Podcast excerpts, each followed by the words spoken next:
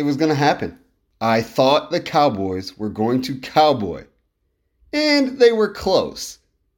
Eh, not score wise, but kicker Brett Maher sort of cowboyed, missing four extra point attempts, setting a record. But Dallas was a far better team.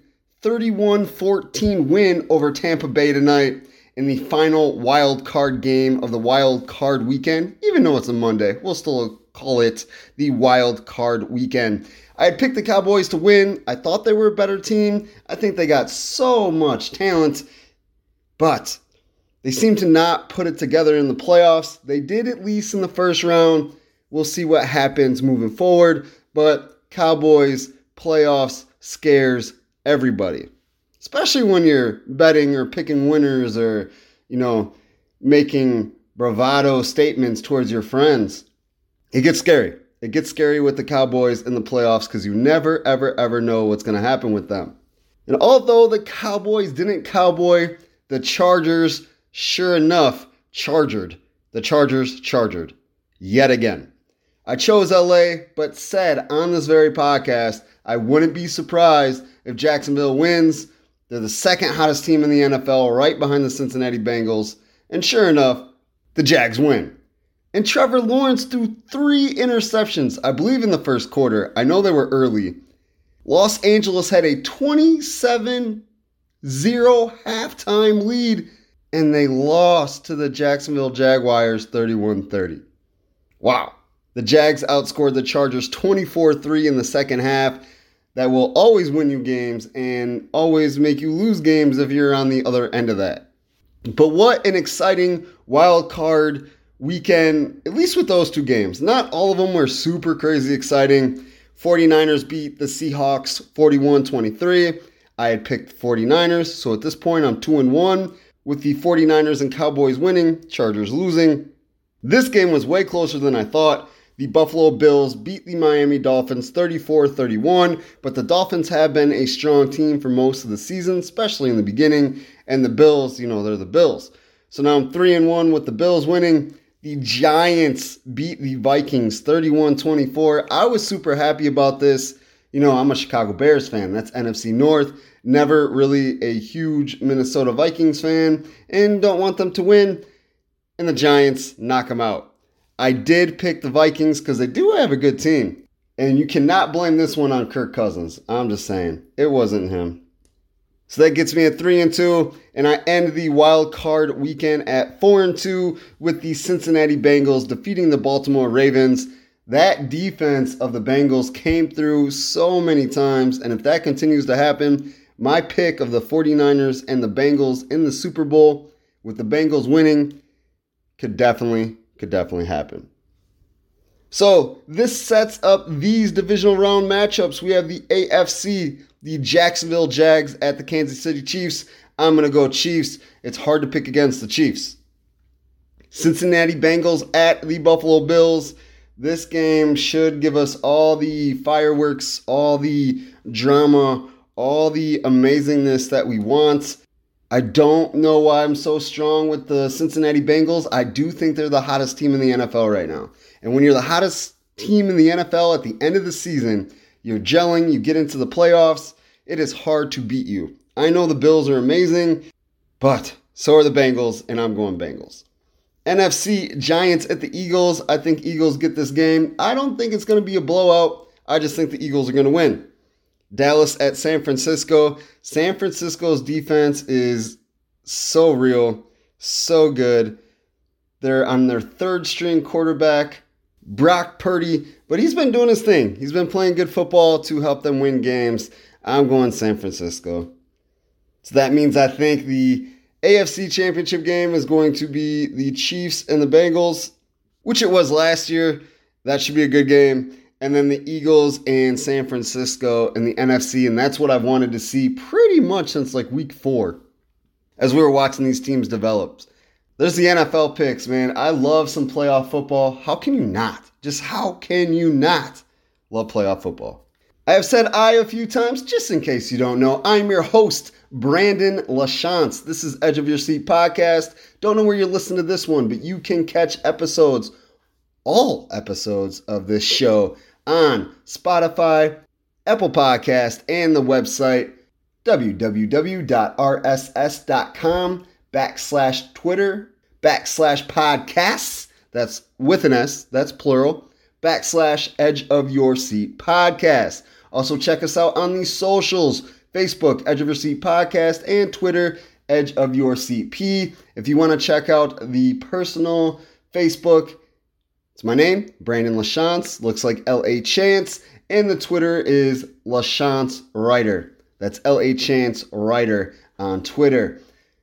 Review us, like us, star us, comment, all those good things. Help us out, cruise through the rankings, and be more visible because we want to get Edge of Your Seat podcast out there as much as possible.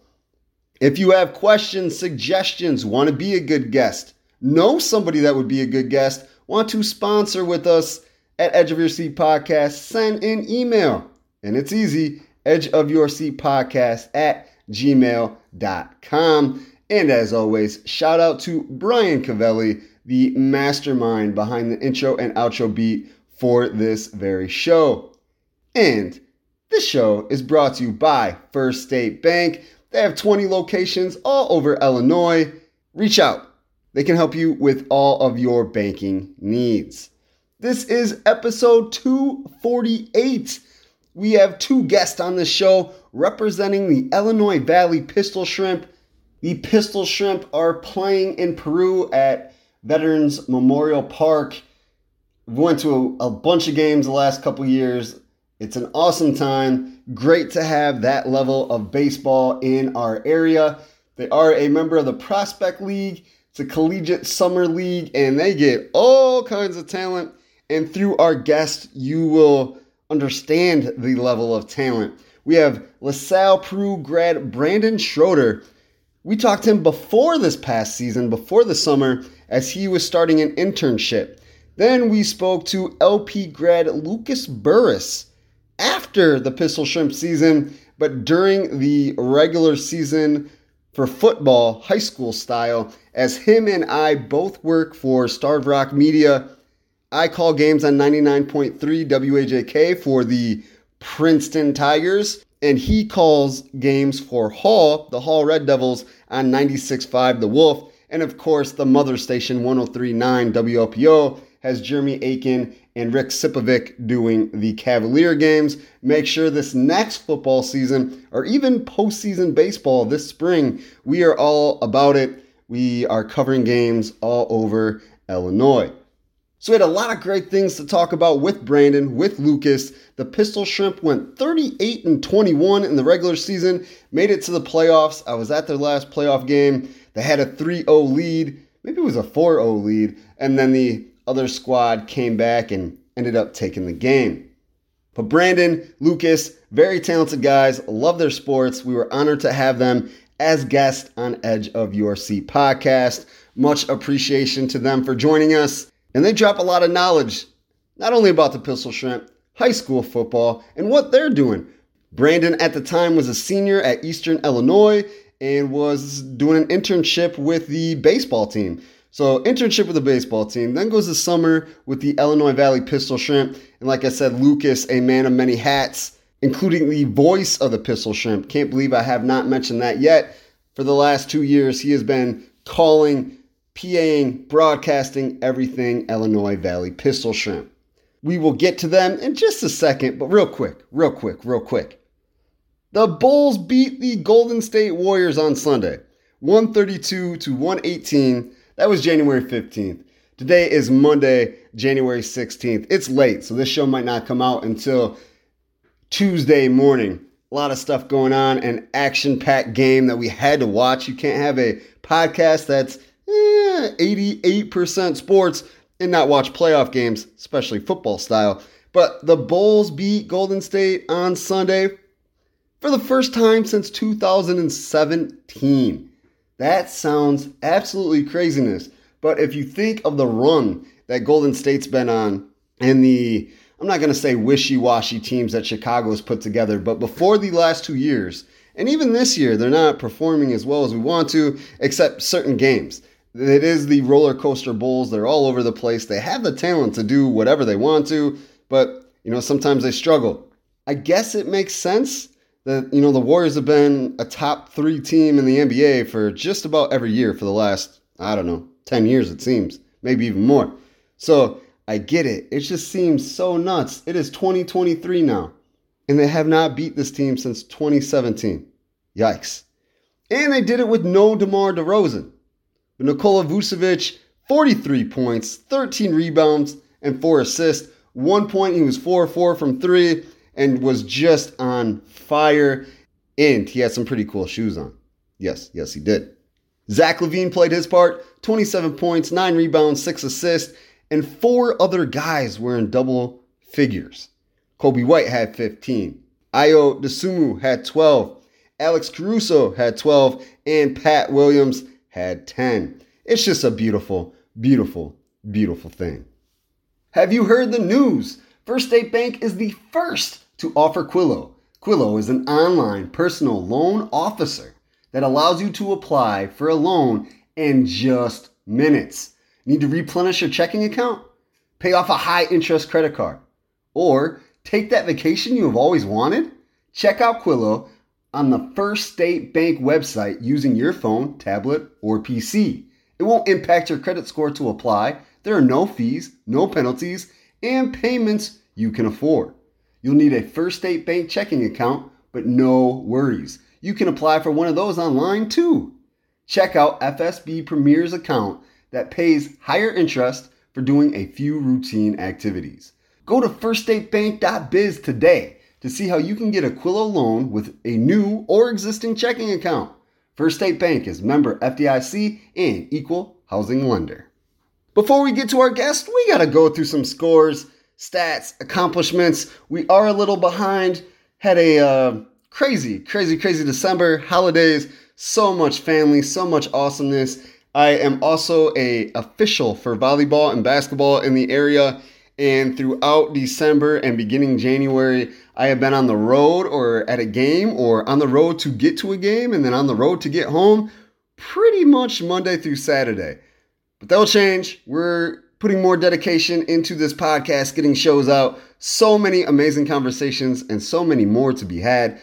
And we got to know what our area is doing. So here we go. We're going to start from where we left off Thursday, December 8th. We're going to catch up to the 15th, and every podcast moving forward will move in two, three days until we get caught up. Basketball season is a marathon and want to get caught up with that before we start the playoffs that's what we'll do. And wrestling and bowling and everything else amazing going on in the not only the Illinois Valley, as we said where we range out to last episode, we are an hour north, south, east, west from Mendota. So we span to central, we span to northern, of course, the Illinois Valley. We are all over the great state of Illinois.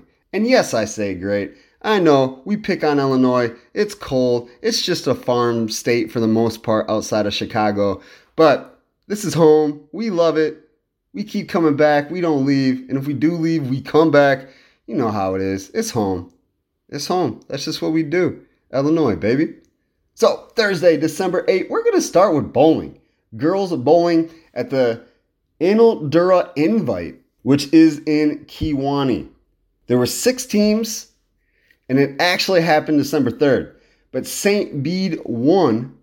St. Bede won 4,804. Kewanee was second with 4744, and Mendota was fifth with a 4073. For St. Bede, Aubrey Akunchis had an 1151. Maddie Fabish had a 1020. That's actually my birthday, 1020, October 20th. I like that. Kewanee, Maya Marocha, a 1045. She is actually one of our amazing guests as she made it to state in golf. And also from Kewanee, Christina Armstrong had a 977.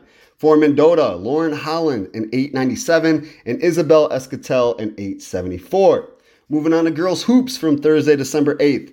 Indian Creek beat IMSA 26 21. For Indian Creek, Isabel Turner had 17 points and 22 rebounds. Insane. And Indian Creek finished with only three girls two had fouled out, and they didn't have anybody else suited. Wow, that's insane. Bureau Valley defeated Kewanee 47 to 40. For Bureau Valley, Katie Salisbury had 18 points. Elena Wesleski had 12 rebounds. El Paso Gridley defeated Ridgeview 59 31. For EPG, Maddie Earhart, 15 points. She hit five threes. That's all her points. Five threes. Just a sniper. Abrielle Smith had 14. Miley Earhart had 11 points, 7 rebounds. And Kaylin Randall, 10 rebounds, 8.7 blocks. That's quite a stat line. And Princeton beat Mendota 56 to 12. To the wrestling mat, there was a triangular between Princeton, they were the host, Rochelle and Woodstock. Rochelle defeated Plano 47 to 30. For Plano, the wins Norbert Goda won at 138, Gio Diaz at 160, at 195 Richie Amakiri. Then Plano takes on Woodstock, and they go 1 and 1 in the triangular as they defeat Woodstock 42 to 32. Wins for the Reapers at 106 Shane Downs. At 120, Marcos Garvin. 138, Norbert Goda.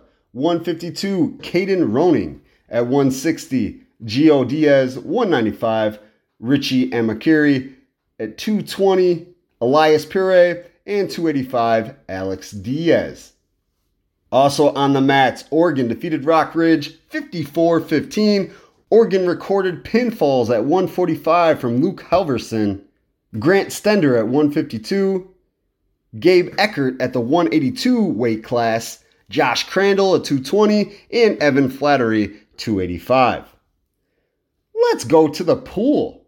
The flu and LP Christmas concerts kept the swimmers out of the pool, but they still swam against Sterling. Sterling defeated LP 95 to 46. In the 200 yard medley relay, Sterling won, Skylar Jolima, Connor Fume, Peter Garland and Connor Porter recorded a 1 minute 50.58. In the 200 yard freestyle, Sterling won again. Peter Garland, 2 minutes 1.39 seconds. 200 yard intermediate, Connor Porter from Sterling, 2 minute 15.48 second swim. 50 yard freestyle, Skylar Jolima from Sterling, 24.37 seconds. 100 yard butterfly, Sterling's Connor Pham, 1 minute 0.33 seconds. 100 yard freestyle, Jolima from Sterling, 52.69 seconds. 500 yard free, Porter from Sterling, 5 minutes 24.12 seconds. 200 yard freestyle relay, Sterling won with Garland, Pham, Jolima, Porter, 1 minute 39.06 seconds. LP got a win at the 100 yard backstroke from Bo Weedle with 1 minute 5.20 seconds. The 100 yard breaststroke, Evan Scott from Sterling, 1 minute 11.79 seconds. For a 100 yard free relay, LP1 kept their second victory. Brian Lowry, Jonathan New, Griffin Sharp, and Andrew Grit at 3 minutes 57.49 seconds. Moving on to basketball, we had the Colmoni Classic going on. Princeton won it all for the second straight year. But here are some scores and stats. As we went through the Colmoni Classic, one of my favorite tournaments, always got to be documented because they're all historic. Mendota 65, St. Bede 58. Mendota was led by Rafa Romero, 21 points, 13 rebounds, 3 assists, and 2 steals. Just another day of work for Rafa. Kale Strauss had 16 points, Isaiah Nanaz 14 points, seven rebounds. St. Bede was led by Isaiah Hart's 20, Callan Hannaberg's 13, and Connor Brown had 12. Hall defeated Bureau Valley 60 to 48. For Hall, Matt 31 points, 12 rebounds for a nice double dub, while Bureau Valley had Cooper Balance fan 16 points, Landon Holsing 10 points, 9 rebounds. Stillman Valley defeated Fieldcrest 60 to 57 in a nail biter. For Fieldcrest, Brady Russman, 18 points. Landon Mudro, 13 points, 8 rebounds. And Jordan Hayden, 11 points. Moving on to Friday, December 9th, starting on the wrestling mats. Kewanee beat Mendota 72 to 12. The falls for Kewanee. Esmeralda Martinez at 113. Landra Mason at 132. At 138 was Waylon Lambert. 152, Joey Janney. 170, Yael Gonzalez Tirado. And at 195, Nate Lockett. Mendota Pin Falls at 145, Devin Hamrick. And at 285, Michael Rios. Boys basketball back to the Kimoni Classic, the second to last day of the tournament. LaSalle Peru beat Rock Falls 60 to 48. For the Cavaliers, Josh Seneca, 27 points, 9 rebounds, and Seth Adams had 14 points. Princeton beat Marquette 74 to 50 behind Grady Thompson's 26 points, and Tegan Davis had a double double of 22 points and 10 rebounds. For Marquette, Tommy Durden, 12 points and 3 steals. Pontiac defeated Putnam County 78 to 58. For PC, Jackson McDonald had 20 points and 7 rebounds, Austin Mattingly 16 points, and Wyatt Grimshaw 10 points. Outside of the Kimoni Classic, Earlville defeated Indian Creek 51 to 25. For Earlville, Adam Waite had 24 points, Ryan Browder 9 points, 15 rebounds. Yee! 15 rebounds. That's a Dennis Rodman like day. Hinckley Big Rock beat Amboy 49 to 12. For Amboy, Kyler McNich had six points. El Paso Gridley defeated Ridgeview 70 to 51. For EPG, Jonah Funk had 26 points and 12 rebounds for a dub dub. Mac Raymer had 15 points. EPG won a 19 3 run in the last five minutes in the second quarter, took a 37 18 halftime lead. It's the 300th win for EPG since consolidation since the teams came together, El Paso and then Gridley, two different towns. EPG is 300 and 197 in the last 19 seasons. Lamoille beat DePue 51-46 in the first battle of the brothers as Chance Bloomhurst is coaching at Lamoille and his brother, his younger brother, Trey Bloomhurst, is coaching at DePue. For Lamoille, Eli Keating 25 points, 16 rebounds, 4 steals, and 3 blocks. Serena defeated Newark 67 41. For Serena, Braxton Hurt had 19 points, 5 rebounds. Richie Amar, 18 points, 7 rebounds. Hunter Stanton, 13 points, 5 rebounds. Girls basketball LP defeated Morris 54 to 22. Genoa Kingston knocked off Oregon 44 to 27. For GK, Ali Pugel, 11 points. Bryce Boylan, 10 points. For Oregon, Caitlin Bowers had 12. Saturday, December 10th, we're going bowling. Cavalier Classic style. Always one of my favorite events to cover. Was not there this year, but we got all we need right here. Boys Bowling LP won their own classic with a 6,105. Mendota was fourth at 53.78. Dixon fifth, 53.51. Oregon sixth, 52.28. With a 50.45, Rochelle was seventh. 49.70 had Streator at eighth. St. Bede came in ninth with a 49.31. Ottawa 11th with a 45.66. And with a 41.02, Hall was 12th. Individually, Streator's Brady Grabowski won the six game classic. Yeah, there's six games. They bowl three, have a lunch, and then bowl three more. That is a lot of bowling. My arms hurt just thinking about it. But Grabowski won with a 1380. LP took second and third, both with 13 14s. Ethan Pico was second, and David Lawrence was third, both representing the Cavaliers. Dixon came in sixth. Clark Bonewell with a 1243. Paxton Bauer of Mendota was 7th with a 1229. Chance Hank of LP was 8th with a 1224. And Aaron Siebert from LP was 10th with a 1215. Moving to the girls' side, LP won on the girls' side also. They swept the classic as the Lady Cavaliers had a 49 67 for the win. St. Bede was third with a 47 14. Oregon fourth with a 43.96. Rochelle was sixth with a 41.31. Coming in seventh was Hall with a 37 46. With a 35 17, Mendota took eighth. Streator was ninth with a 34 58, and Ottawa was 10th with a 33 37. Individually, St. Bede's, Aubrey Akunchis, 1262, won it all. Congratulations to Aubrey, and of course, congratulations to Brady as well. Cavalier Classic is never easy to win. Taking second, LP's Olivia Weber with an 1141. Third was Sarah Beyer from Hall, 1109. Fourth was Christine Ritchie from LP with a 1089. Rochelle's Cassidy Vincent was fifth with a 1082. LP's Mackenzie Hamilton was seventh with a 1059. Ava Wright representing Oregon was ninth with a 1003. And St. Bede's Maddie Fabish was 10th with a 999. Moving back to the hardwood, girls basketball. EPG defeated Pontiac 61 to 58.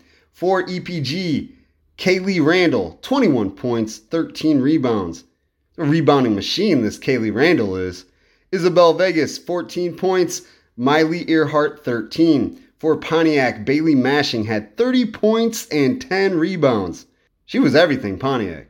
Princeton, 46. Morris, 25. Morris led by Mariah Mayberry, 9 points, 4 rebounds. The Pearl City Tournament, Oregon defeated East Dubuque 32 23. And then Oregon lost to Lena Winslow 47 23.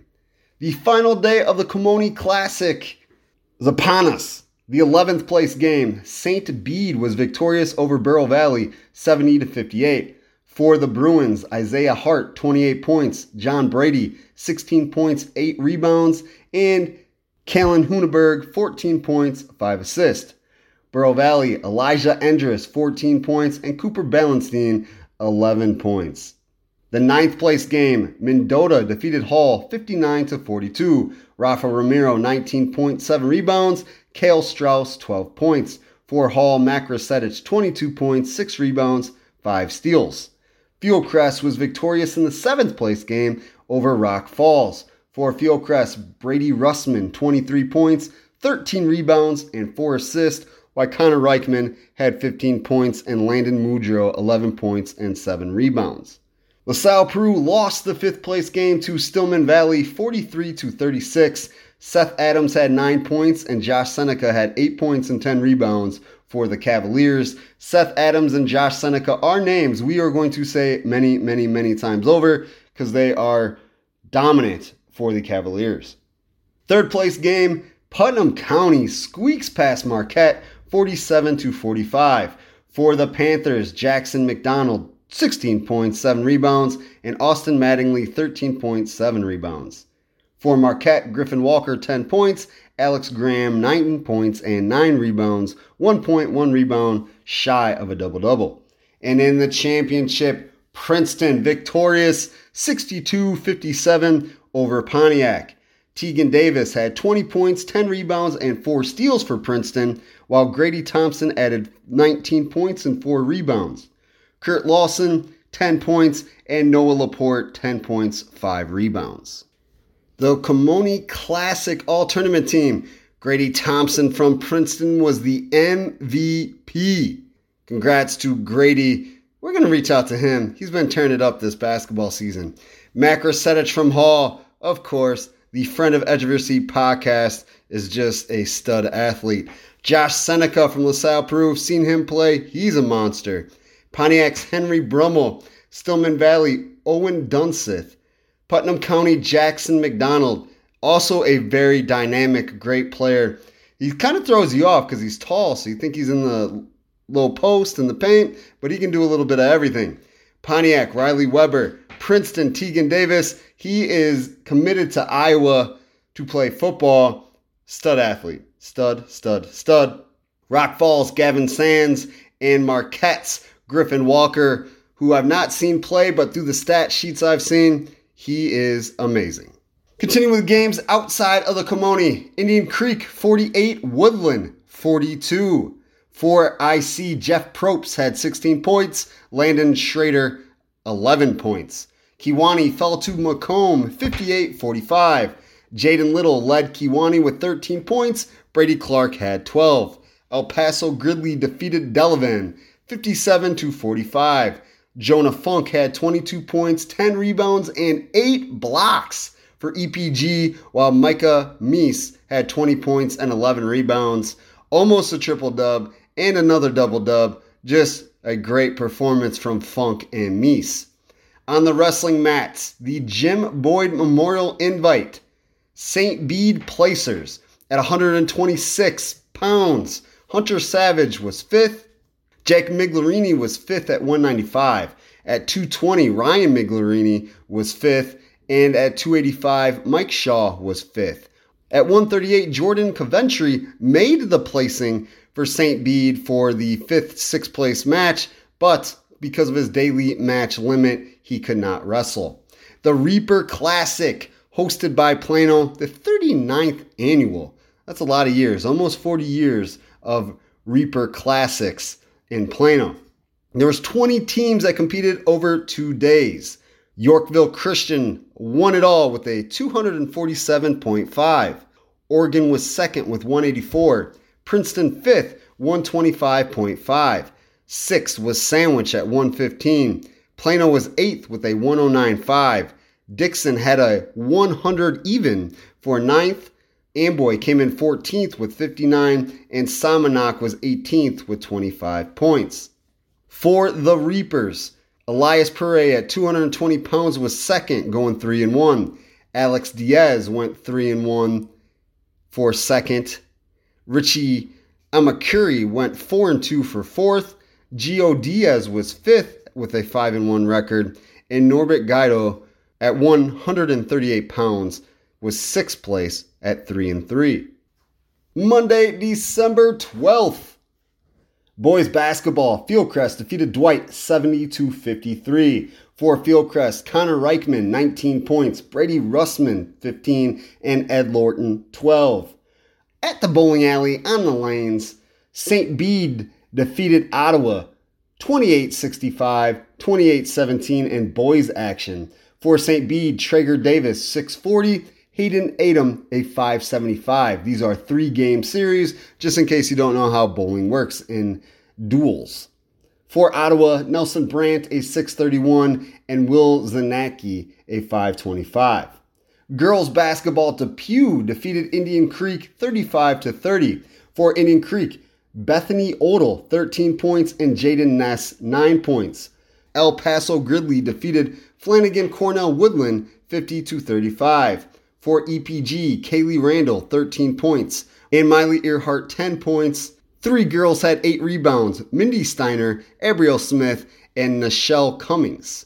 For Flanagan Cornell Woodland, Emma Wallace, 14, and Reagan Montello, 13.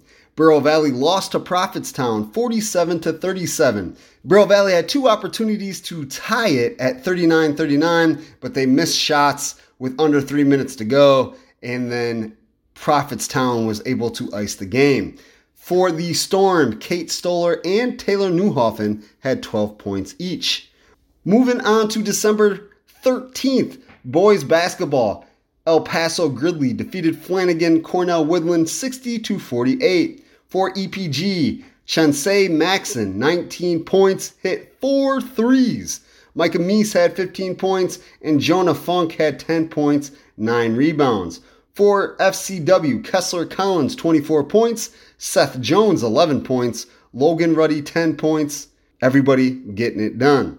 Marquette defeated Indian Creek 81 to 41.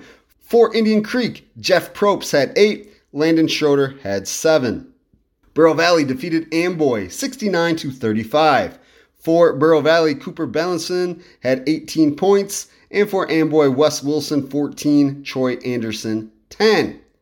Dixon defeated Plano 57 38. Putnam County beat Somonauk 72 59. For the Panthers, Austin Mattingly 18 points, 7 rebounds. Jackson McDonald 19 points. And Orlando Harris 13 points. On the girls' side at the Pearl City Tournament, Oregon lost to Orangeville 46 to 19. Hadley Lutz had 11 points for Oregon. Outside of the Pearl City tournament, Princeton defeated St. Bede 47 to 30. making Princeton 10 and 0 at that point on the year. Ottawa defeated Rochelle 63 to 33. Kaneland knocked off Plano 74 to 30. Wrestling. Plano secured nine pins over Chicago Golder College Prep for the 78 6 victory. Marcos Garcia, Isaac Ulrich, Trevon Guilford, Antoine Guilford, Caden Roning, Luis Ballestros, Gio Diaz, and Richie Amakiri all recorded pins. Wednesday, December 14th, girls basketball. Annawan 63, Bureau Valley 30. Annawan was led by Bella Van Opdorps, 15 points, Kaylee Selos, 14 points, Zoe Vance, 10 points. Zoe becoming the first Annawan player to score in double figures off the bench. Annawan had eight threes from four different shooters, forced close to 30 turnovers. That's quite a defensive statement.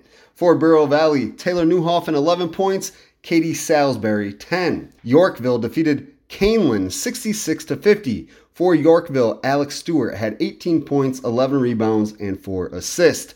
Back at the Pearl City tournament, Ashland Franklin Center defeated Oregon 45 to 39. AFC was led by Jans, 21 points. Oregon's Headley Lutz had 12 points. Also outside of the tournament, Putnam County defeated Marquette 43 37. Ava Hatton had 21 points, and Grace Suchi had 10 points for the Lady Panthers. Girls Bowling. DeKalb defeated Ottawa 22 62 to 21 93. For DeKalb, Caden Royalty had a 575 three game series, four strikes in a row.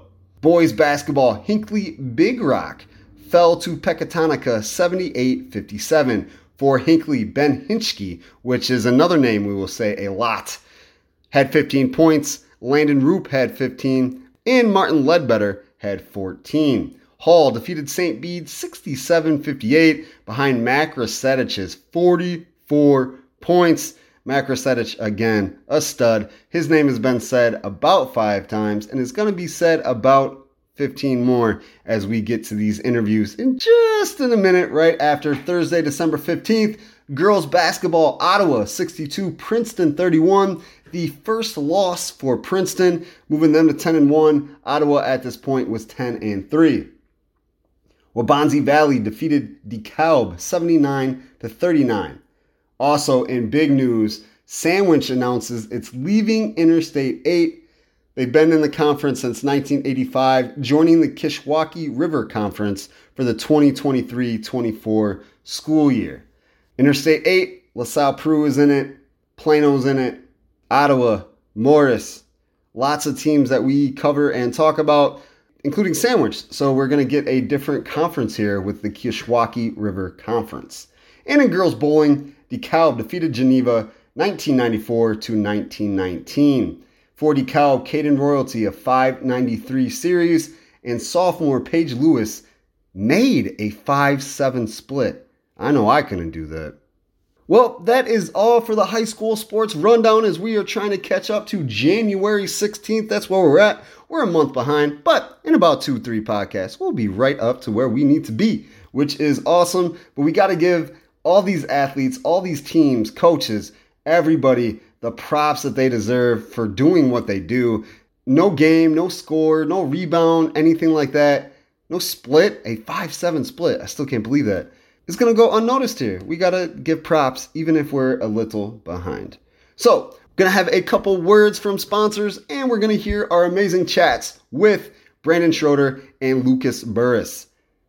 Hope everybody is doing well, recovering from the holidays and everything. I know we're you know, a couple weeks past, but hey, it's almost like turbulence or jet lag.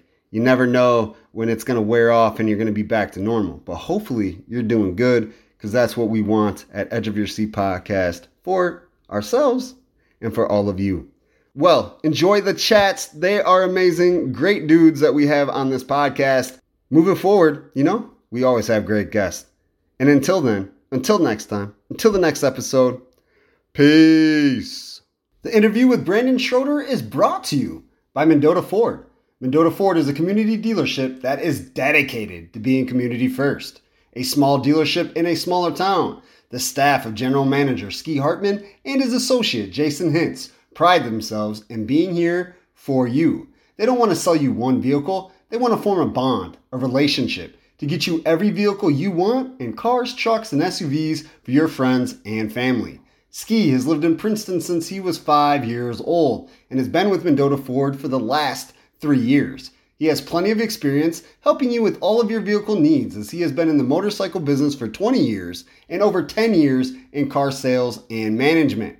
Jason Hintz has been with Mendota Ford for seven years, giving him the experience needed to help customers in every single way possible. You can purchase any vehicle off any lot in the Mendota Ford family. Ski and Jason will make sure they track it down and hand you the keys with a little jingle jangle. To check out the many options on the lot, Mendota Ford is located just south of Mendota on Highway 251. To look ahead or find a vehicle on another lot, check out www.mendotaford.com.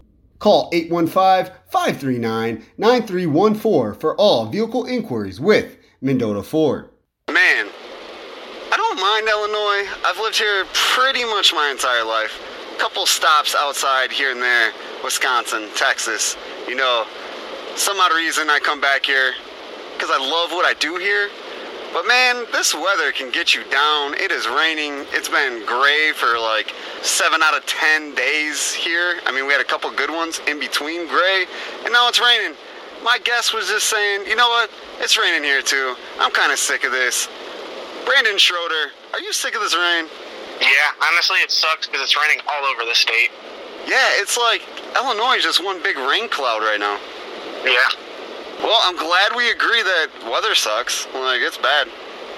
Yeah. Hopefully this summer it's going to be warmer and not as rainy. For sure, because then we'll be complaining that it's 140 degrees. Yeah, much rather it be that warm than uh, raining. Yeah, I guess you're right. What's a couple sun blisters? Nothing. Yeah. Where are you at in Illinois? Uh, I'm in Charleston at school in Eastern Illinois. Eastern Illinois. So you are a Cougar? I am a senior. No, they're the Panthers. I was trying to think of the nickname. Oh. Yeah. We're, we're the Panthers. At first I said Cougar, and I'm like, nah, that doesn't sound right. That's the Panthers. Yeah. The Panther Paw. Have you ever been there? Yeah. A time or two. Same. I used to go to uh, the state track meet every single year for the News Tribune and other local papers and radio stations and stuff like that. I haven't been down in a couple years. I'll probably make it back, but the Panther Paw was always on my stop list. Yeah. I mean, I think it's it's currently with a Mexican restaurant, and that Mex- Mexican restaurant's pretty good, if I'd have to say so. I actually had it for lunch today. Oh wow, nice. Yeah. If that isn't a little coinky dink. Yeah. What are some other hot spots at Eastern that uh, you frequently visit? I mean, besides like the local bars that you obviously go to, I go to Joey's quite a bit. Uh, that's a local burger place. There's a, I mean, there's a couple of small ones in town that's similar. That's about it. Besides the occasional Mexican restaurant. So I'm guessing you're down there going to college. I mean, I don't think you're in Charleston, Illinois if you're not going to Eastern Illinois if you're in your young 20s. No, there's no reason to live here if you're pretty much not going to school here. Right, I got that vibe real fast while I was in that town. So what are you going to school for, my friend? Uh, sport management and business administration. Okay, good stuff. Good stuff. Reason I have you on the show, after we got you know the background out of the way, is you're a LaSalle Peru alum. Got you on Facebook, and I saw you had some really cool things going on, involved in some internships and sticking around the baseball world. And I was like, hey, I gotta have this guy on because I didn't know you had any interest in baseball. So I was like, hey, I gotta have him on. So you're at Eastern Illinois, and you're currently in a internship right now through the school, correct? Yes, with the school's baseball team. Awesome. What got you interested in doing this? Because I remember you as a bowler at LP. Yeah. Did you ever get into baseball while you were at LP? Uh, no. So I played a little bit like when I was younger. Just wasn't my thing. Uh, and I decided to just not play in high school. When I decided to transfer here from community college, I decided to reach out to the coach and see if I could like work with them or like what I could do because I figured long term I'd want to work in professional sports. And I thought baseball would be a good opportunity. Awesome. So then you got invested or involved right away because you've been doing this for a while with the baseball team, correct? Yep, about two and a half, three years or so. Okay. Has baseball been your favorite sport? I'd probably say football or baseball is. So it's one of the top ones. Gotcha. It's fantastic. What are some things you've been doing through the baseball program at Eastern as part of your duties, you know, for your internship? Uh, I mean, I do some data work, uh, just running some numbers on previous games, like our scoring from last season, what we've done this season as of like the past couple weeks, running some of the numbers on the other teams that we're going to be playing, and then just going through film from either games we've played or practices and scrimmages and stuff, so we can just get a better understanding what we're doing as a team and what we can improve on. That's largely what it is. Okay. Do you enjoy doing that stuff? Being like the sounds like you're kind of a background stat guy and kind of like a prep the team kind of guy to make them ready for you know the next opponent. Yeah, I mean, I do just about anything I can to help the guys out. From just like shooting some balls to them when some of the guys aren't traveling, playing catch with them, running some numbers, helping fill jerseys, hang them up, just about anything the guys need.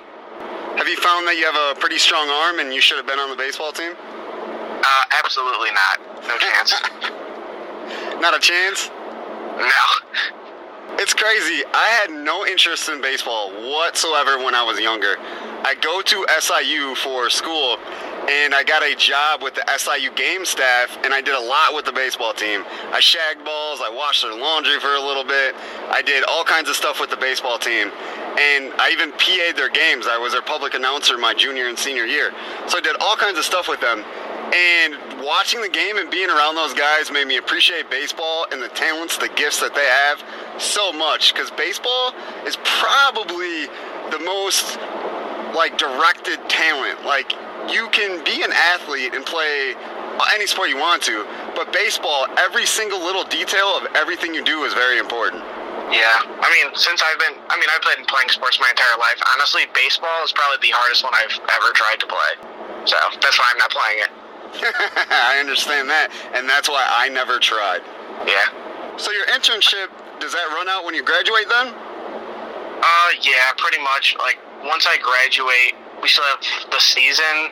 We have a couple of weeks afterwards, but I'll probably stop by for a couple of the games. Um, schedule is kind of undetermined, but by the end of May, the school year will be over. The season will be over.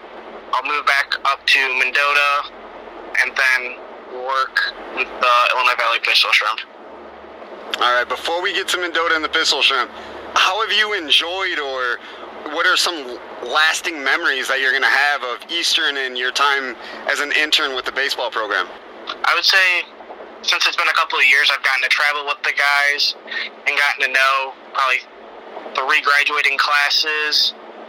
So just getting to know them. I'm still friends with a lot of the guys that have graduated then I'll talk to one or two of the players that kind of that have been drafted and playing like at the next level when they come back to town and stuff like that.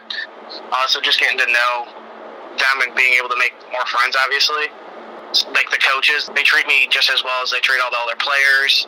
I'm just one of the guys, so it's cool. Oh, that sounds awesome, man. Who are a couple of the players that moved on that you were speaking of? Trey Sweeney, he got drafted by the Yankees last year. I knew Will Klein. He got drafted by the Royals, I believe, like two years ago. I knew him for a little bit, but not too substantial. And then, like, there's been a couple players that came back that I've gotten to know. Good experience meeting some of them guys. Awesome. So now you're coming back up to the Illinois Valley. Have you always lived in Mendota, or is that where you're just going to stay now? Um, so I was actually born in Mendota, but I grew up in LaSalle. Uh, but my grandparents live up in Mendota, so I spend the summers with them. Gotcha. So you're gonna go stay with the grandparents, check out yeah. some baseball games, and actually work and have an internship and stuff. Yep. How did that come about? Did Illinois Valley Pistol Shrimp reach out to you? Did you reach out to them and be like, hey, I want to be part of the program? How did you guys get linked together? last summer, obviously they were in town, and I was like, this is cool. Since they were in town, I was wondering if they would stay like long term, and if they were, maybe I could like intern or possibly see what they had because I knew what league they were in, and they had interns for other teams.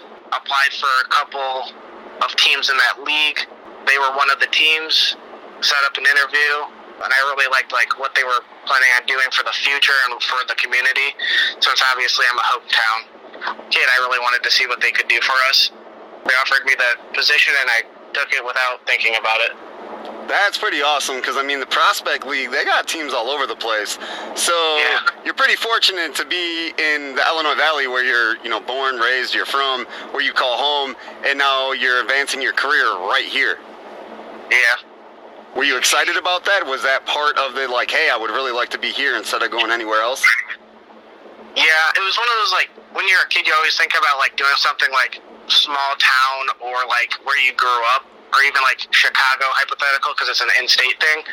I was a junior in college, and then like became somewhat professional-ish sports coming to the area, and it's like, oh, that'd be awesome to finally be able to like do something that if I were like in Bloomington or the Chicagoland area, probably could have done.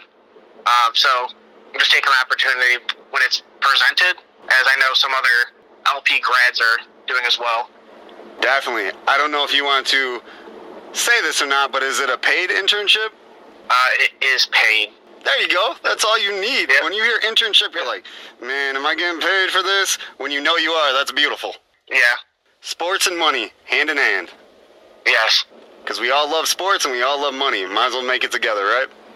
Honestly, though. For sure. I don't know how I've done it, but I've lived a, a life off of it and never had to play anything, so it's a beautiful thing. That is true. You basically get free seats every game you go to. Yeah, no doubt. And some pretty good ones, too. Yeah, especially up in the boxes. And with your position, I mean, you got insight to everything that's going on. You can have words, chats with players, coaches, and like I said, you're one of the guys. Yeah.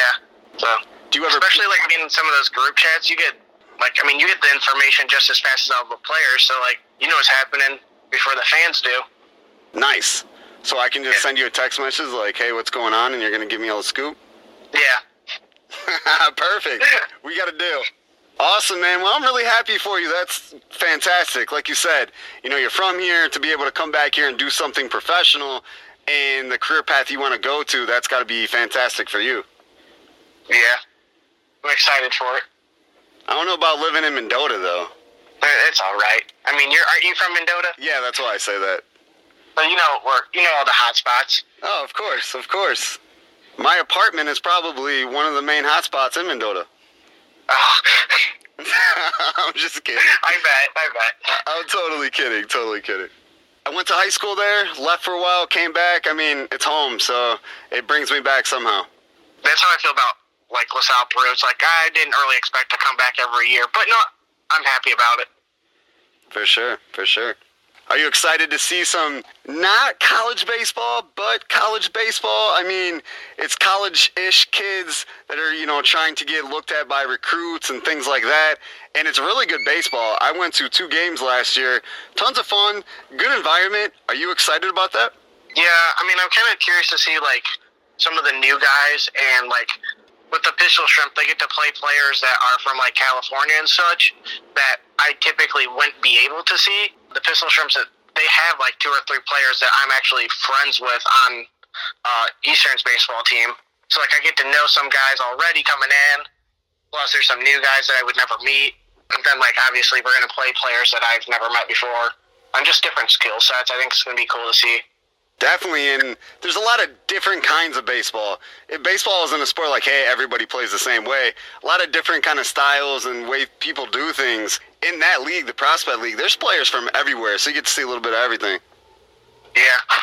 I'm I'm kind of interested to see how good we do. We had an all right season last year, so I'm hoping we can pick that up and win the conference, win the division. Never know. No doubt, nothing is uh, unachievable. Like I said, I knew you from bowling. Do you still bowl? Uh, occasionally. Yeah. Yeah, I remember you as a Cavalier, and I think you were at the bowling alley a lot as I was a manager there for a year. I worked there my senior year of high school while I was bowling and stuff. I think I may have been gone by then. You might have, but I, I mean, I was there from my freshman year to. I mean, I still go. I was there last time I was back up north, so I'm there quite frequently. Still gotta keep the bowling genes alive. Yeah, I'm definitely not as good as I was back in high school, but I'm still like one of the best ones out of all my friends that don't bowl collegiately or regularly. I like to point out. Yeah, so if you bowl Nate Stubler, it might be a little different.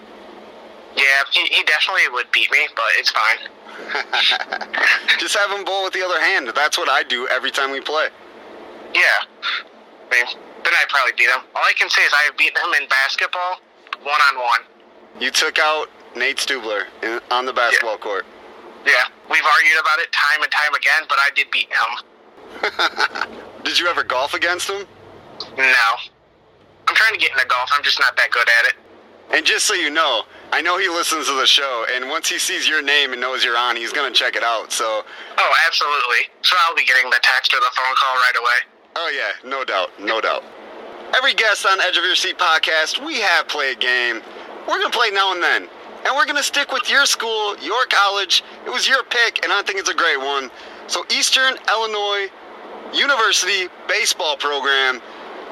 Who are your favorite players now, and your favorite player of all time from Eastern Illinois? Okay.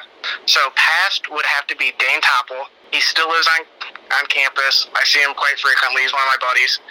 And then also Trey Sweeney. He's pretty cool. I've hung out with him a time or two at the baseball house. Currently, I can't really say anyone specifically because I see them on a day-to-day basis. Dylan Drumke, he's he's one of my favorite guys. Ryan Ignoffo. I like all of them. I Can't say I dislike anyone, especially since I'm going to see them literally in like an hour. So, You're like, I can't pick anybody out because then they're gonna beat me up and put me in a locker. oh, absolutely. And you said Sweeney, he was drafted by the Yankees. Yeah, last year in the first round. Oh, that's awesome. Very good for him. Is he is he in the farm system? Yeah, he's on their, I believe their double A team that plays down in Tampa, or their single A team. That's fantastic. Awesome, man. Well, it seems like you got some good networking going on. You're doing things that you want to do in a sport that you're obviously, you know, it's a passion. You you like it. You want to be involved with it. Seems like you're making some right moves, some internships with some great teams, great college. So, congrats, man, and thanks for sharing all that with Edge of Your Seat podcast. Yeah, no problem. Thanks for having me. Hello, Mendota. Resolve to make stronger connections with Surf Fiber Internet. Right now, get two free Eero Wi Fi routers with gig speed. And with all speed plans, you can add on a home phone for just $10 a month.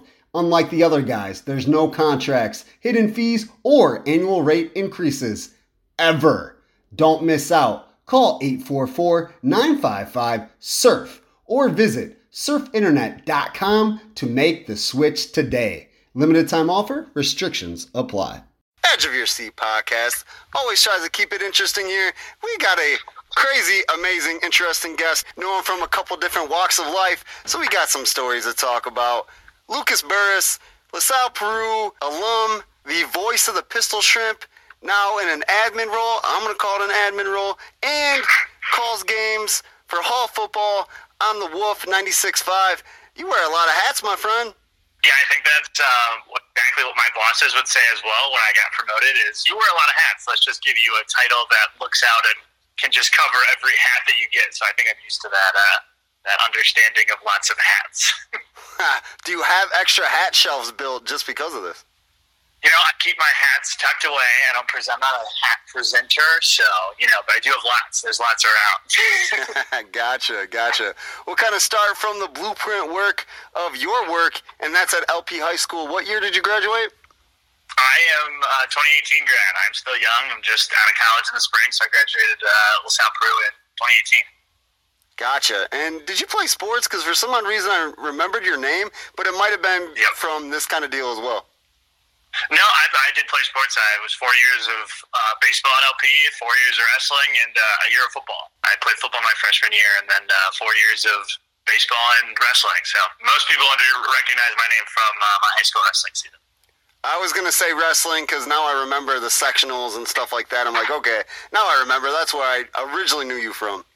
Yep, yep. That's how I, I introduced myself to a lot of local reporters and people in the area. Of like, I think you covered me in high school wrestling. That's usually how that conversation starts.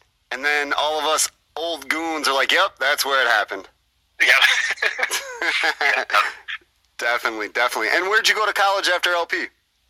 I went to North Central uh, in Naperville. I went up there to wrestle, so that's what I uh, I went up to North Central, and I was a part of that wrestling program for four years. So that was uh, really where I, I got my start. So North Central is a lot of you know what I'll draw back to. It's where I was introduced to radio. Spent four years in their radio program, four years in the wrestling program, uh, four years calling sports up there. So that's where really all got started. Uh, one of the best radio programs in the country. So North Central College in Naperville. Awesome. What got you into radio, you know, initially? Was it just, you know, you listened to it, you like to call games, or what piqued your interest? I went to college because I knew I wanted to do it. So throughout high school, you know, you're trying to figure out what you want to do. Uh, and North Central was on my map for a very long time as a uh, sports school and as a radio school. Uh, and then I got wrestle there, and it was like, all right, this is going to work out really well. I'm not going to go too far. I didn't want to go too far. Uh, I really liked Naperville, so I spent four years there, and that's the reason I went. Is they had uh, the national, the college radio station in the country. So every year there's a award ceremony in New York for every college radio station. And a few years before I went there, uh, North Central won that as the best college radio station in the country. So I said, well, that seems like a good place for me to get into radio. Uh, I knew I wanted to stay connected to sports uh, in some variety. I always like calling baseball. You know, it's my first love uh, watching baseball games. So that was pretty much. I went to North Central to see if I could do it, uh, and I think it worked out. Awesome. It's kind of cool when you're in high school and you kind of already got an idea of what you want to do. I understand, you know, you can change your mind and there's all so many different kind of fields and things like that. But I was kind of like you with journalism. I knew what I was doing as a junior and just kept going. Sounds like you kind of did the same thing. Yeah, I mean, I, I knew I wanted to go to North Central for. I had zero radio, zero play calling experience going into North Central. That was, you know, it's not something you do. I didn't do anything even adjacent to that uh, at LP. I mean, there was the LP doesn't have too many programs like that in general, so I just was a normal LP graduate, and I decided, you know, I'm going to try my hand at this. This is what I want to do. So Naperville and North Central had one of the only um, broadcast communication degrees. That was a big thing as well. It was simple to be like, I'm going to go into broadcasting. I'm going to do a degree in broadcast communication.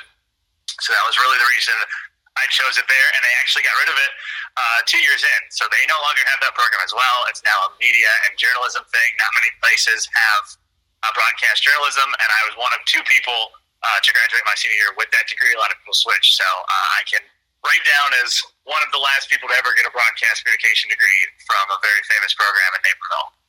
Wow, I did not know that they got rid of it, and to be one of the last, that's kind of cool. Yes, it still exists. Every all the framework's still there.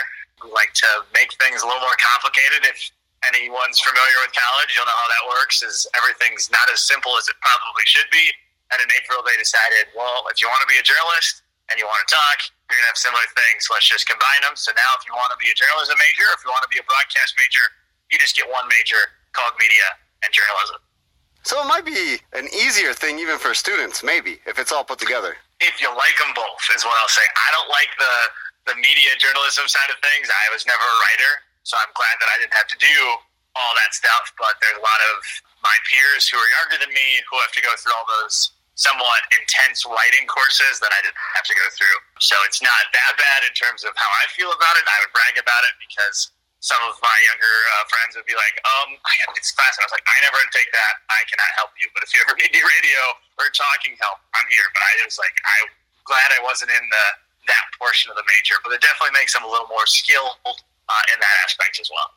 Yeah, because I was thinking like now, just to be a print journalist, which I did for, uh, I'm going to say like 12, 13 years before spreading my wings and doing a little bit of everything all at the same time. But it's hard to make a living just doing that. You kind of almost have to be well rounded and be able to do all kinds of media if that's all you want to do without having to have a small part time job or doing something on the side that's how they look at it as well. And of course, like that's how that program taught me as well. Like I still had to take those classes uh, somewhat, but I didn't have to go through all of like the the very specific niche journalism that they had to go through. I just had to take like two journalism classes, and I was definitely better for it. I mean, I think uh, if you ask uh, my bosses or anyone, it's I can do that stuff, and I pride myself in being able to do that stuff. But did I want to? Probably not. yeah, I hear you. I hear you. Let's go to the Pistol Shrimp. I mean, you've been there two years now. Yeah, I got hired with the Pistol Shrimp uh, the week after they showed up in the Valley in the winter of 2020. Prospect League baseball, and it's been a real success for the Illinois Valley and especially the Peru area, playing at Veterans Park. I mean, had to be kind of cool to be part of the initial season and to still be there. That's got to be a another mark on your resume. Uh, yeah, I mean, with the pistol shrimp, that was the big thing for me. Was when they showed up, I was really excited. You know, just to be a part of that. That was what I wanted to do. They showed up, but I was like, I, I want to do this. Let's do it. I got hired uh, quickly. I, I immediately sent them my resume. I was immediately connected uh, with Junior John, uh, who run the Pistol Shrimp, June Keeley, and John Jakiemiec, uh, owner and general manager. Of those two, and you know, a really good relationship with those two, and just two years of you know having pride in an Illinois Valley baseball team. I think that's the big thing as well as you know, some people look at that and they look at the pistol shrimp in a certain way, but like I always wanted a baseball team to come to the Illinois Valley. I'm an Illinois Valley native, born and raised in Oglesby, went to LP. Family still lives here, so really, um, I have a lot of pride in what the Pistol Shrimp do and what they're doing in the Illinois Valley. And we can go back a little bit to when you first got hired and you know your responsibilities and what you got now. But having a first round draft pick in the MLB with the Chicago White Sox picking up the pitcher, I mean that's uh, uh, that's huge. That's super huge. Yeah, I mean, Noah Schultz was a big, uh, a big get when we knew he was coming to town uh, in the summer of this year. You know, uh, we knew what we were getting. We knew the hype surrounding Noah. Uh, we spent a lot of the time, you know, talking to him. But uh, at the end of the day, Noah was just another kid on the team, and I think that was really exciting. He's one of the best personalities uh, you'll meet, and it was really exciting to watch him pitch. What ended up being six games uh, with the pistol shrimp, with all the scouts and attendance and all that fun stuff. But it really put a good uh, mark on us and the prospect league as well of kind of the talent pool that that league's getting right now. It's a premier college league. Uh, I think the fans of the Illinois Valley definitely saw that this year, the type of talent that we brought out. I mean, there was 15 total draft picks in the prospect league. We had three of them ourselves, two from our current team, and of course Schultz going number one overall. The year before, uh, a Lafayette Aviator, former Lafayette Aviator, went to the first round of the Yankees. Uh, so it's back-to-back years that the league has seen a first-round pick of former or current players. So really, the talent pool is huge. But in terms of the pistol shrimp, I mean, that just shows uh, the type of work that John and his coaching staff is doing, and, and kind of the organizational standpoint uh, of how good certain these players are, uh, and how much better they can be uh, playing a season in the Illinois Valley. And the attendance, even though it's still free tickets at the moment, and who knows when that changes, but the attendance every single game I go to, I'm mesmerized or you know blown away by it. But it seems like the crowds every single game are pretty solid for a prospect league baseball team, and in this area where it's hard to get people to go routinely to something, and people are. Yeah, I think that we pride ourselves in the fan base we've already been. Uh, I think that's really huge for us. We used to be page at Lisle at Benedictine University. Our attendance was a lot lower there. Uh, that was before I showed up at the Pistol Shrimp. That was 2019. Of course, 2020 due to COVID. So 2021 was kind of a reset for a lot of the prospect league, including us, uh, and really found a nice place here for us in the Illinois Valley. Uh, we had almost 20,000 total fans show out to us. Uh, we had about 700 fans per game. We topped out around 1,800 uh, for two games this year. So really some big fan bases coming out. We really love the support of the Illinois Valley, and I think you, have heard it from a lot of the players as well, or maybe you haven't, but uh, what the fans know that that really a lot of the players from both teams, ours and, and away teams, just love the Illinois Valley crowd, how much they're into it, how excited they are, how attentive they can be, and how loud they can be. It's not something you always see uh, in terms of a prospect league team, you see a lot of casual fans. Uh, but what we came to learn with the Illinois Valley, and I think I was able to tell my the rest of the pistol shrimp to, to expect that as well as the fans are interested. You can talk to a lot of people who are fans of the pistol shrimp, and they're not just oh the pistol shrimp are cool. Like they're a fan of the pistol shrimp. They're they're seeing that fandom grow. And I think that's really exciting to see. Yeah, I talked to a couple people the last game I was at, and they were telling me stats. They were telling me where these players were from. They were telling me all kinds of stuff, and I'm like, "Are you with the team?" And I'm like, "We just come to the games." I'm like, "That's absolutely amazing." We're not near the top of the league in, in any regard. Uh, we just had this past year two teams join who used to be um, affiliated. They were Class A teams in Iowa, the Burlington Bees and the Clinton Lumber Kings. The Lumber Kings really had a great year in the Prospect League. They had 80,000 uh, fans come out total. They average about uh, 2,500 per game, a little over that as well. Burlington had around 30. We had some other teams around the 60 and 50 area. So really, that's actually, to be honest, where we expect we can get a little higher as well uh, in terms of fans coming out because Clinton, Burlington, very similar numbers too in terms of how many people live uh, in the Illinois Valley compared to how many live, people live in those communities as well. So really, um, you can have big, huge attendance in really nice stadiums in the Prospect League, and I mean that's why it's a Premier League of 16 teams that are really preparing uh, these college kids for the future of minor league baseball. Most definitely. When you first started with the team, what were your duties then, and how have they kind of expanded to where, like, hey, we're just going to give this dude a master title because he does everything? Well, so when I came uh, to the team when I was hired in 2020, I was just hired as a play-by-play voice. That's what I was going to do. I was still in college. I was a college junior at the time, so I would be going into the first summer with the Shrimp. Last summer, I graduated, but I was, you know, out of college, but I was still part-time. So I was originally hired part-time, just like most of our workers are, just as a play-by-play voice. That quickly changed in about a month's time. I was doing a lot more. I was doing uh, my second title was director of communication and media, which is officially awarded me after the, my first season, but I was doing a lot of that stuff originally. But I, I mean, just right off the bat, my duties with the Pistol Shrimp were calling games, preparing, and setting up our radio and TV broadcast. Those were my original duties. I was not supposed to be doing anything else. I was just supposed to be getting us prepared to be able to call games on the radio and TV, and then calling those games. Uh, and it changed a lot uh, as my time went on. How did it change? What are some things that got added, or how did it morph? Well, um, simply, I, was, I went from that's still my title. I'm still the voice of the Pistol Shrimp. I'll never relinquish that. That is that is mine.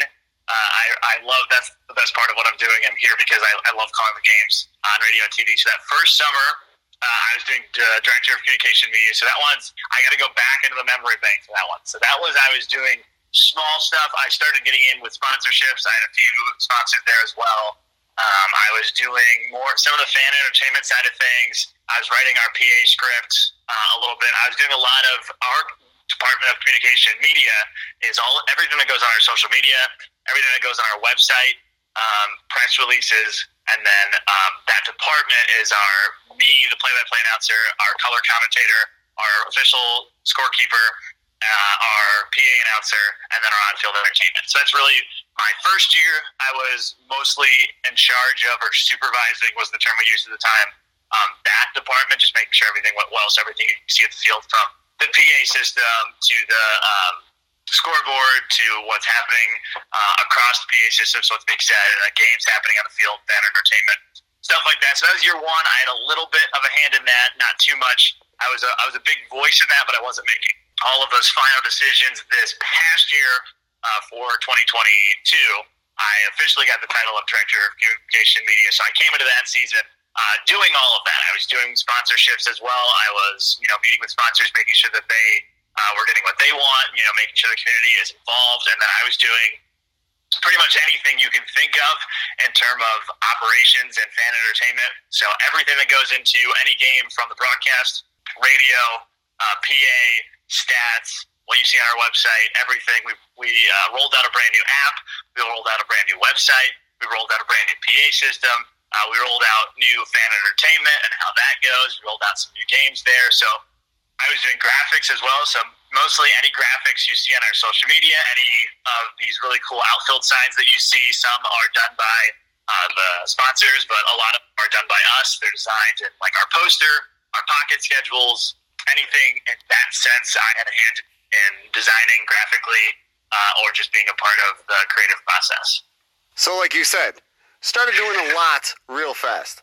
Yeah, and then the assistant general manager title is now I'm doing anything and everything Pistol Shrimp related. So June Keeley is my boss. She's the general manager of the Shrimp uh, since its inception in 2019. John Jakiemiec uh, is our owner. John uh, is a Michigan native from California. He's just a baseball lifer. That's about it. He's our manager too. So like, if you'll see John every every day, that's all he does is he's a baseball man, and he loves what he does, and June loves what she does as well. So now me and June uh, work hand in hand in everything you can think of for Pistol Shrimp baseball. So I have a hand in uh, anything and everything that happens. I have talked about it with June, and me and June have done our brainchild and tried to figure out exactly for this past season and what's going to happen uh, in 2023. Shout out to John. He has been on the podcast before, friend of Edge of Your Seat podcast. And I know June pretty well. We spoke a bunch of times. I got to have her on here eventually. Yeah, June loves a podcast, and she has uh, she has her media background. You know, she's done a morning show with Jamie on 96.5, so she is very well versed in the media side of things. She spent her time. She's done uh, everything that she can do to talk well and, and be a media presence in the Illinois Valley. Awesome. And she does a really, really amazing job with the pistol shrimp. Yeah, absolutely. I mean, everything and everything that you have seen uh, for the past two years is a big shout out to June Keeley. And that's what I always say when, when I'm doing anything like this, a big thank you to John and June, you know, for believing in me as well to be able to bring uh, this exciting stuff to the Illinois Valley as well because it's just been a wild ride, but it's been so much fun. But I mean, if you ever see June out and about, just and you love the pistol shrimp, just say thank you because she is putting in all the hard work the past two years and continuing to do so because uh, it is not easy uh, to do what we do and be able to send out a baseball team for 60 games every summer uh, and then make sure everything's going well uh, in the nine months outside of the season. No doubt. Let's transition. You said, you know, baseball's a first love. Like you love baseball, you love being able to call baseball games. Now you get contacted by WLPO, aka Starved Rock Country, and they put you on the Wolf 96.5 doing football games for Hall football. How has that been so far? That's been very fun. So the football background for me uh, stems from North Central. You know, I played uh, Euro football at LP, like I said. I was a youth football player. I have an extensive background, but I, I stopped playing football at LP to focus uh, on the other two sports, wrestling and baseball, which uh, you know I really enjoyed actually participating in. But I, I love football. Uh, for the Illinois Valley people listening, I'm a Packer fan, so you know I'm not. I don't have to watch bad football usually. Now, as of late, it's been different, but I haven't had to grow up on the Bears. I have a love of football uh, as well, and at North Central, I was able to do some really exciting things, uh, like call a national championship game this past year for North Central, who's been in the national championship uh, the past two years. Uh, and then Alice played at Hall of Fame Stadium in Canton, Ohio. So I'd love to tell a story of that of our local North Central radio station heading to Canton, Ohio, and calling a, that game on the radio. Where to my right in the broadcast booth, a beautiful Canton, Ohio, at Hall of Fame Stadium, state of the art, brand new facility out there in Canton, Ohio. But to my right in the press box uh, is ESPN doing the TV broadcast, and to my left is Fox Sports doing the radio broadcast. And there we were, right in the middle. Good old WONC uh, at uh, North Central calling a national championship game as well. So football, uh, I definitely have uh, a lot of familiar uh, feels with. Uh, and Hall football has been super fun because I get to call a really historic program in Spring Valley Hall and get to see an exciting year this year as well.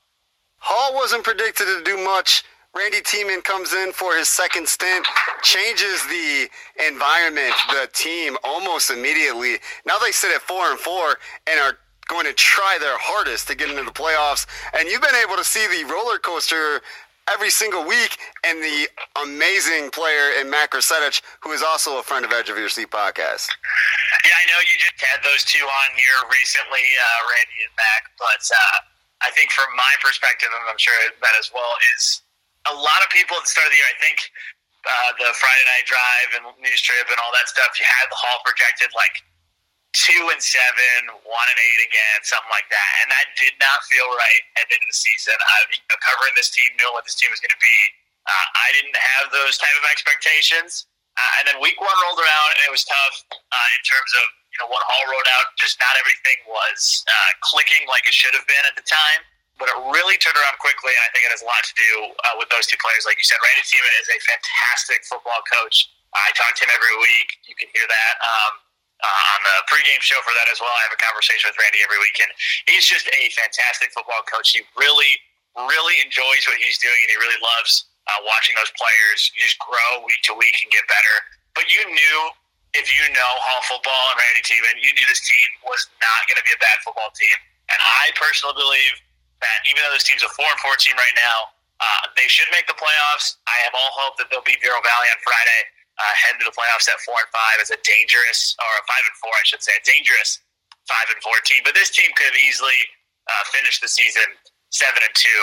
Uh, the way they have played football and the way they have lost some close games as well.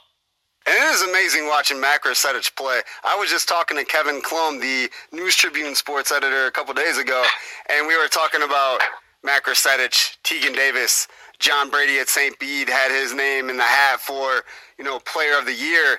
And man, it is a really tough race. But Matt the way that he makes it look, maybe put him, you know, inching himself ahead of those, even though me being the Princeton play-by-play, watching Tegan Davis every week and what he can do, you know, it's hard for me to put one above the other.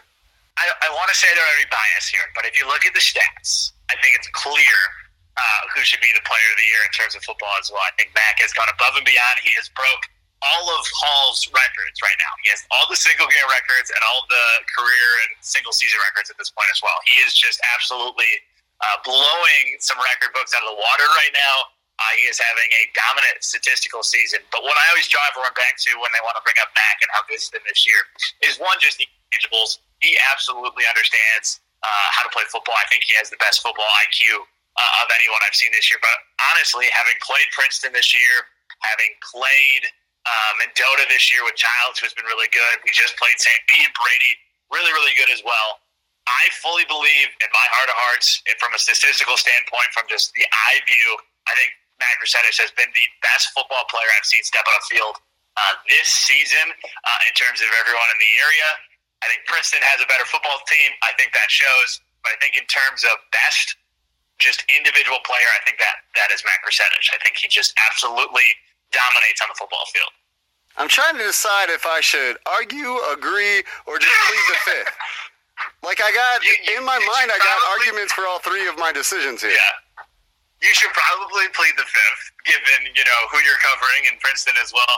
I think Tegan Davis is really, really good. I think Brady is really, really good as well. You know, all really good players. But I just think, from my perspective, you know, covering all football, having seen all three play, I think if you put Mac Resetich on Princeton, he's just as dominant, if not even more.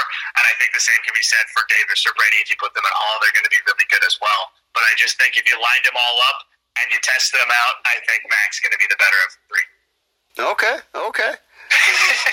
I strong stand to that point. I want to make that. You can talk. Jace Eustace call, calls Hall football with me his color, and he's the pistol shrimp color commentator as well. And I think it was week two where I said it on the broadcast. I was like, I think at the end of the year, I'm going to say this. Like, I'm going to be, I'm going to stand firm that Mac Resetich is the best football player I've seen this season. And with a week left, I have no doubt in my mind that that is true. Okay, okay. I like I like the strong stance. You're like, hey, I'm not wavering here. I said it week two, and this is what I think. Yep. I like it. I like it. I have had a blast doing play-by-play for Princeton, but you've had some more interesting games because my games are 50 to nothing at halftime. Yeah, I would say that I uh, we talked about that when we played each other as well.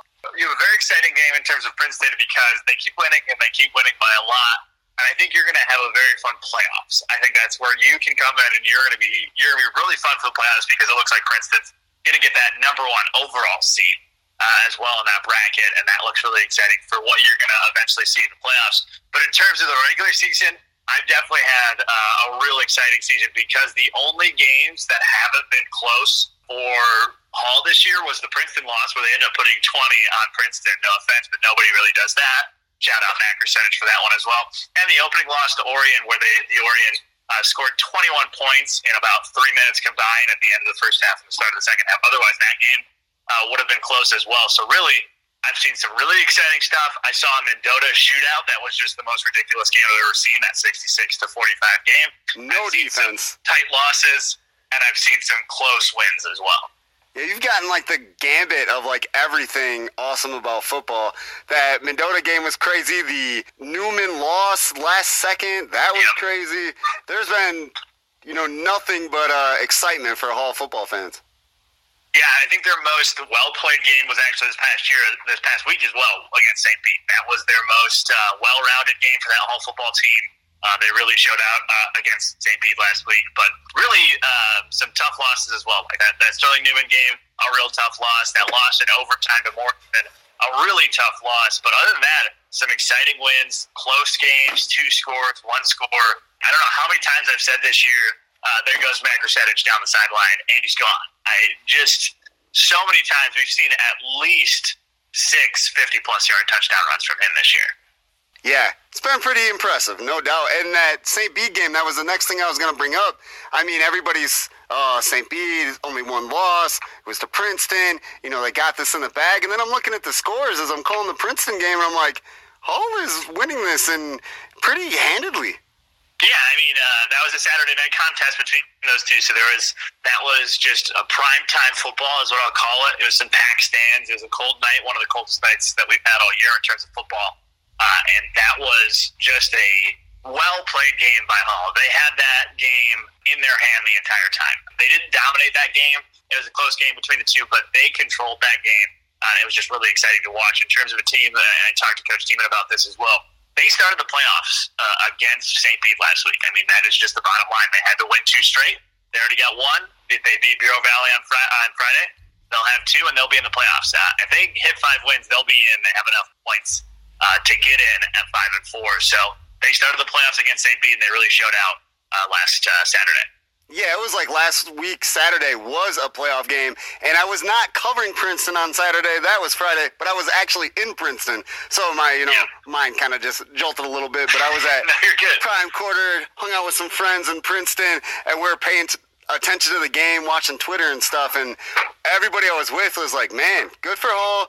Crazy that St. Bede is, you know, this is happening. Like we've said, you know, over and over again, you have a dynamic player, you have a great coach, put them together, everybody buys into the program, and you can do anything.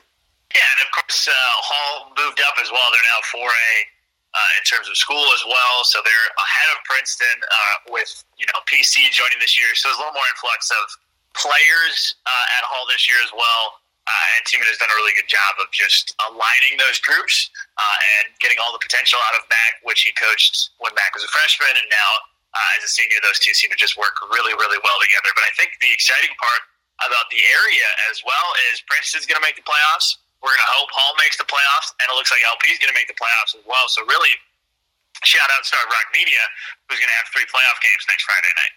Yeah, we're gonna all be on the radio. I thought for a second it might just be me, and I'm not trying to pat myself on the back. Actually, I'm patting the Tigers on the back. But I was like, okay, they're a lock.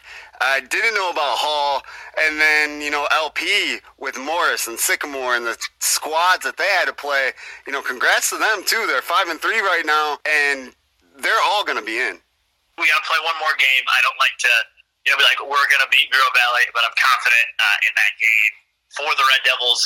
Uh, yeah, so I think that's really exciting, actually. Of you know, I was thinking the same thing. Like, oh, I'm, I'm just gonna get the nine regular season games, and that's gonna be it. And I, I'm really excited for the opportunity to call a tenth game and a playoff game. And the tough part there is, it looks like Hall is going to get one of the last seeds. We'll probably have a one.